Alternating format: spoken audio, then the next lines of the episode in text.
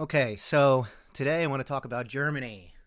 Germany, and I want to preface the whole thing by, you know, saying that I spent a lot of time in Germany, three years in total.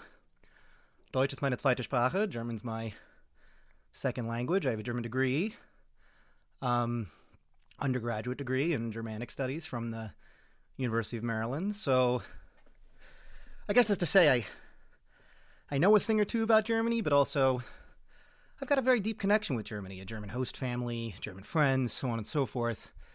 Um, I know a lot about the culture and the society and the way people think, and you know, I I have big hopes for Germany, um, and I hope that one day Germany is able to rise to those expectations, rise to those hopes. And I think a lot of criticism of Germany comes from high expectations of Germany, and I think that that's really critical to understand. That um, you know, after the Scholz speech, the famous Scholz speech, uh, at, you know, a couple weeks into the war, uh, the the Zeitenwende speech, um, expectations were sky high, and I think at this point there's definitely a little bit of a feeling like, where's the beef? What's happened? Now there, you know, some weapons have reached Ukraine, and certainly this recent uh, air defense system, the Iris air defense system, is excellent, but that's not really what this video is about. This video is about how Germany provoked Russia. So this really has to do with the concept of strategic corruption and elite capture. So, generally, when the West looks at the developing world, we say, corruption, corruption. And, and, and we're not wrong to say that. Uh, there are bribes being paid for judicial decisions. There's all sorts of extortion. There's stealing from uh, state treasuries and so on and so forth. And this this kind of standard, what everyone would think of as corruption, exists. But in the West, there also exists corruption, quite a lot of corruption. Um, and this corruption is really better understood as elite capture. Uh, it's an expression of uh, the revolving door, is another way to think about it, where, you know, if you are in a public sector job, uh, you will talk with the people that you're supposed to regulate or that you are supposed to create policy around, be it foreign policy or industrial policy or whatever. And you will be exceptionally friendly to them and provide them the policies they want in the expectation that when you are done your government service, you will get a job with them. Now, this is sort of bad enough and problematic enough when it's just domestic industries, when this is, say, the you know, auto industry or you know, in, in the United States, maybe Coca Cola or McDonald's or something like that. Um, although supply chains have complicated that because a lot of supply chains now run into authoritarian states, and we'll do another video on that. But let's focus for a second on on Germany, where particularly the authoritarian revolving door became a huge issue. So after the Cold War, um, you know, the Germans reunited uh, thanks to NATO and thanks to sort of the, the, the West giving the thumbs up, uh, H.W. Bush, and so on and so forth. And then they were figuring out their economic model for the future. Um, and this is the point at which Putin had a great idea, you know, and China really had a great idea.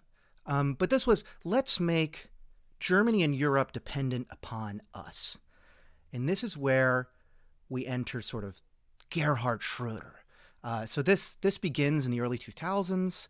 Um, shortly before he exits office, Gerhard Schroeder signs this deal for Nord Stream 2 or from Nord Stream 1. We'll get we'll get to 2 in plenty of time, but the original Nord Stream pipeline, which brings Russian gas directly into Germany, bypassing Ukraine, bypassing the Ukrainian pipelines. And of course, Russia's thinking about this long term, right? Russia's thinking, "Wow, um, I can bribe these individuals because then Gerhard Schroeder went on to take a job uh, at Nord Stream immediately after he was chancellor. Immediately after. Um, so there was sort of, the, sort of the promise there that if you sign off on this deal, you'll have a job with us. You'll have a nice, cushy position afterward. Um, and that bypass was very important because of the long term strategy of starving Ukraine of revenues and then the eventual full scale invasion. Uh, but this was also the notice that, wow, strategic corruption works. It works. You can go to these guys and you can make this offer to them, um, and ultimately they'll do what you want and they'll get you know these deals later. So Gerhard Schroeder sort of uh, was the first, was the great first. We even talk about Schroederization, the Schroederization of Europe, uh, because he, he he paved the way for all sorts of others to open the door to strategic corruption. Whether it's later Francois Fillon, who other also goes to work for uh, Russia, or uh, Karin Kneißl of Austria. So Francois Fillon is the uh, former prime minister of France, or Karin Kneißl, former foreign minister of Austria, go and, goes and works for Russia. Of course, Tony Blair, not Russia, but Kazakhstan and, and, and Azerbaijan and other authoritarian regimes. Um, and in any case, this is the top level. This is what we see at the very top level, but it but it goes much deeper than that. So as these strategic dependencies are formed, you know, this becomes policy, and then policy sort of covers up the corruption. So these things always work together. Like in the United States, when you see people saying, "Oh well, you know." Well, we can't afford to have a war. We shouldn't have a war, whatever. We can't. We can't support Ukraine um, because you know I don't know. We provoked it or NATO expansion. Well, if you open that up, you always find business interests. You find like Quincy Institute or something like that. Um, you find those that have real moneyed interests and are making money. So there's always kind of this uh, ideological level, and then there's the corruption level. And in Germany, this is really profound. This became kind of like the the the German model, you know, the economic model, which was bring in cheap Russian gas, uh, and then manufacture, and they're the only country in Europe that was able to maintain this kind of middle manufacturing industry. Uh, manufacture and then sell those products to China. Okay, so they became totally dependent on authoritarian regimes and they justified this. The elite justified this through this notion of, oh, well, this is good. You know, we're making a, a good bet on this. We're making a good bet on, um, you know, the Russia and China. And then even, you know, it even gets crazier. You got sort of uh, President Steinmeier saying things like, oh, well, we owe this. We owe Nord Stream 2 eventually, which of course everyone's a little bit more familiar with, which came later. Uh, Nord Stream 2 to Russia because of uh, crimes committed in the World War II and, and, and so on and so forth. And but all of this is a cover and a justification for how wealthy these elites are becoming. So the so the strategic corruption is a way to control policy, is a way for authoritarian regimes to control policy, taking advantage of Western style corruption, which is this revolving door style corruption. And again, it's one thing to go work for domestic industry afterward, but it's a totally other thing to go and then work for authoritarian adversaries afterward. You're literally working for people that want to destroy democracy, undermine democracy around the world, break your own country. It's it's traitorous, really. It's traitorous. And of course, we you know, have similar problems in the United States that we should acknowledge. Uh, you know, former members of Congress, uh, former high level officials, cabinet officials, and so on and so forth. Uh, but in Germany, it's particularly pernicious because they effectively made Europe totally strategically dependent on Russia, opening the door to Russia's full scale invasion of Ukraine. And without that, there would be no full scale invasion. And let's remember that it was after the second Russian invasion, so after the invasion of Georgia and then the, the, the, the beginning of the invasion of Ukraine in 2014. After 2014 is when Nord Stream 2 started to be built.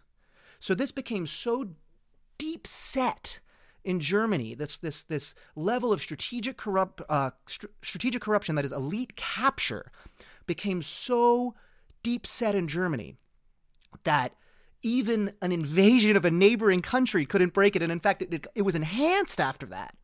So it's really a credit that now to, to Ukraine, that now because of Ukraine's valiant defense of itself, uh, Germany is finally looking within um, and and and seeing, oh my God, you know, like like I mean, I hope to some extent seeing, wow. So our the economic model sales point was just that it was a sales point, it was a justification, and actually it was this corruption, this elite capture that led to this invasion. So Germany at this point really needs a Bundestag investigation of how these two pipelines happened, about elite capture in the in the energy ministry and the foreign ministry. Uh, you know, there's been these these articles on the and Habeck has commented on himself, sort of the gas connection with Moscow and so on and so forth. But Germany needs a ton of self reflection now to root out this elite capture and all Western democracies really do. I, I think the, the, the most important thing we can do in Western democracies right now is acknowledge that there is a lot of, a lot of corruption here too. And just because it's not an immediate quid pro quo bribe doesn't mean it's not corruption. So Germany has a major corruption problem. Britain has a major corruption problem. The United States has a major cor- corruption problem. But Germany's in particular really, really provoked Putin because, as we all know, you show weakness, Putin escalates. You show strength, Putin backs down. And this is the ultimate form of weakness. Essentially, selling your own values, selling everything you stand for for half a million a year, which is all it costs to buy most you know former officials in the West, and I mean all it costs to get political decisions in your favor for for years, so that this person can retire into this into this job.